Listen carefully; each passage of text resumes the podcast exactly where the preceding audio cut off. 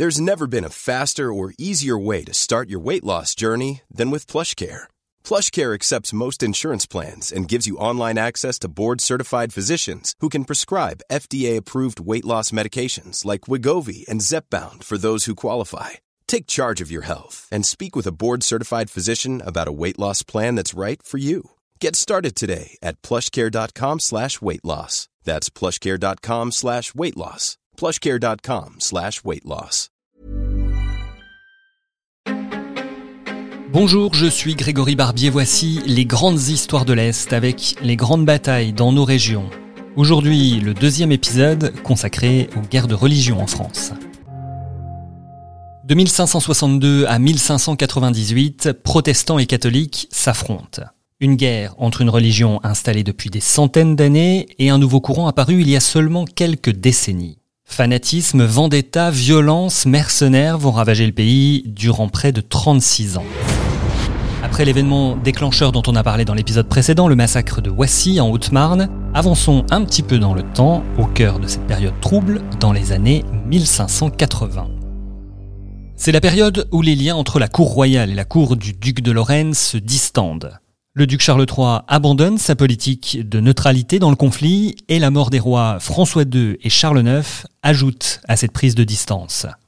Roi depuis 1574, Henri III a signé la paix de Beaulieu deux ans plus tard. Les protestants ont désormais la liberté de culte, sauf à Paris. Et dans chaque parlement, on va devoir désormais se répartir les sièges, moitié-moitié, pour chaque religion. Mais la plupart des catholiques vivent cette paix comme une humiliation. La Lorraine devient le pays des partisans de la Ligue qui s'organisent et s'unissent contre cette paix. À la tête de cette association, Henri III, qui se proclame chef, on n'est jamais aussi bien servi que par soi-même. La première réunion se tient à Nancy en février 1580. Une seconde ligue est constituée quatre ans plus tard. Duc et baron s'entendent avec le roi d'Espagne sur un programme bien précis, l'éradication du protestantisme en France et dans les Pays-Bas, la restitution de Cambrai à l'Espagne, mais surtout les ligueurs ne veulent pas voir arriver Henri de Navarre sur le trône, un protestant. À la place, ils ont déjà leur idée, ils veulent installer le vieux cardinal Charles de Bourbon.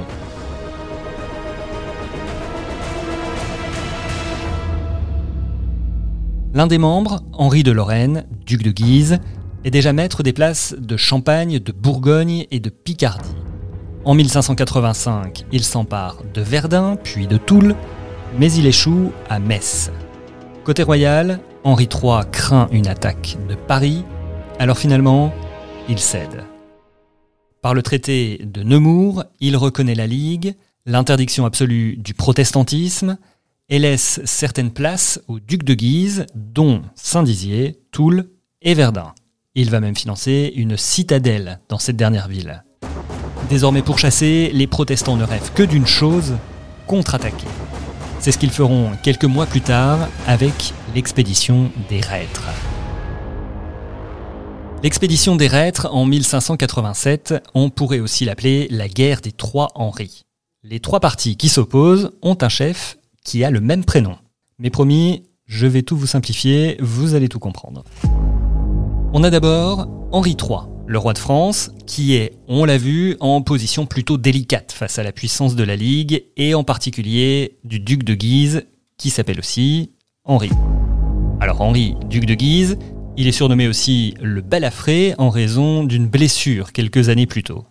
Et enfin, on a le roi de Navarre, futur Henri IV, baptisé catholique, mais élevé dans le protestantisme, c'est lui que la Ligue a dans le viseur pour que ce ne soit pas lui qui accède au trône de France, après Henri III. Voilà, vous avez situé les trois Henri, on peut donc débuter la bataille. Et cette offensive, c'est Henri de Navarre qui la lance, une armée de mercenaires allemands et suisses. Alors quand même un point grammaire avant de lancer les hostilités, je vous ai parlé de reîtres, ça désigne des cavaliers germaniques sans pitié, brutaux, qui n'hésitent pas à piller, à voler et même violer. Ils sont 30 à 35 000 hommes à déferler sur la Lorraine. Dans ces conditions difficiles pour la Ligue de résister, même si leur leader Charles III, dont je vous ai parlé tout à l'heure, n'hésite pas à faire détruire des ponts et des digues pour retarder l'avancée des protestants.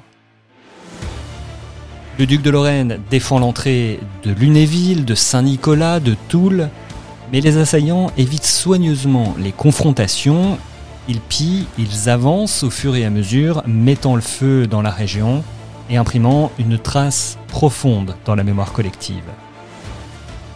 Les reîtres sortent de la Lorraine en arrivant à Chaumont, ils comptent bien poursuivre leur route, mais le duc de Guise, Henri le Balafré, les attend. Avec habileté, il leur inflige de lourdes défaites du côté de Montargis. Les Suisses capitulent, les Allemands battent en retraite, affaiblis et fatigués. Avides de vengeance, les Français et les Lorrains les poursuivent jusqu'à livrer le comté de Montbéliard au pillage. Après cet épisode, une nouvelle assemblée de la Ligue est réunie en janvier 1588. Les principaux chefs sont là, je ne vais pas tous vous les énumérer, mais tous ont toujours le même objectif, lutter contre le protestantisme. Ils somment publiquement le roi Henri III de prendre des mesures contre cette religion, c'est ce que l'on appelle les articles de Nancy, et prudemment le roi va différer ses réponses.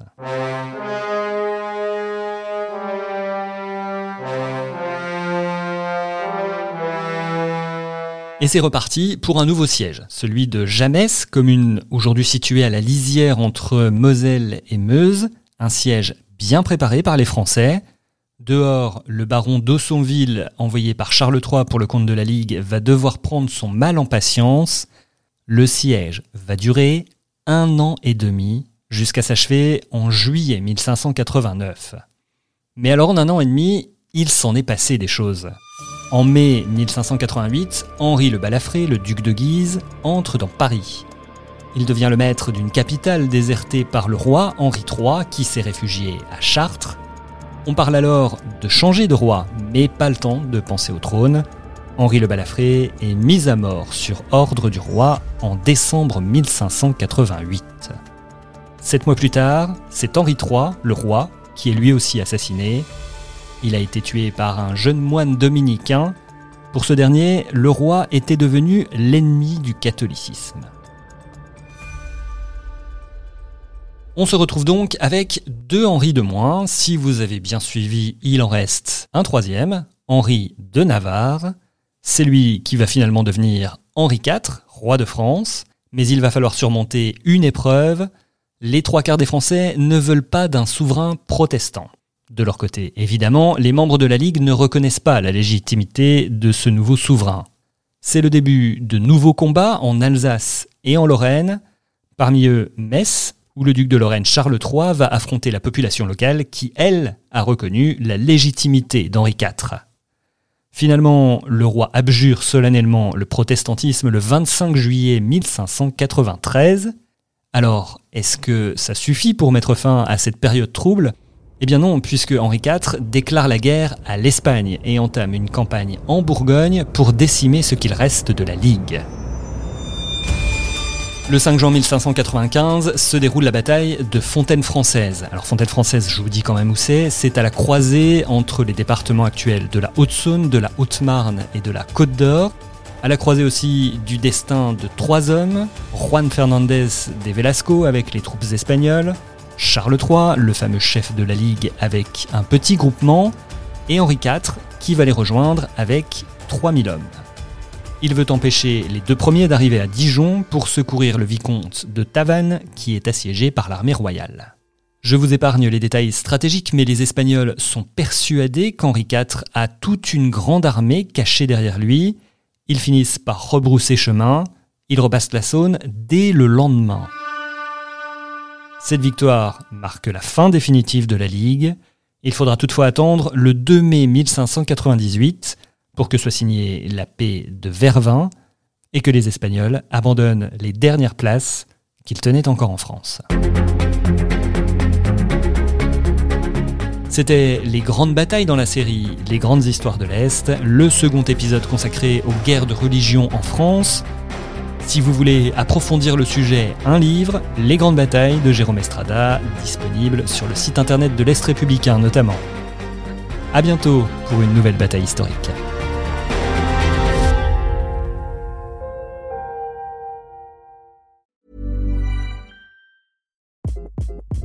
Hi, this is Craig Robinson from Ways to Win, and support for this podcast comes from Invesco QQQ the official ETF of the NCAA. Invesco QQQ is proud to sponsor this episode and even prouder to provide access to innovation for the last 25 years. Basketball has had innovations over the years too. We're seeing the game played in new ways every day. Learn more at Invesco.com slash QQQ. Let's rethink possibility. Invesco Distributors, Inc.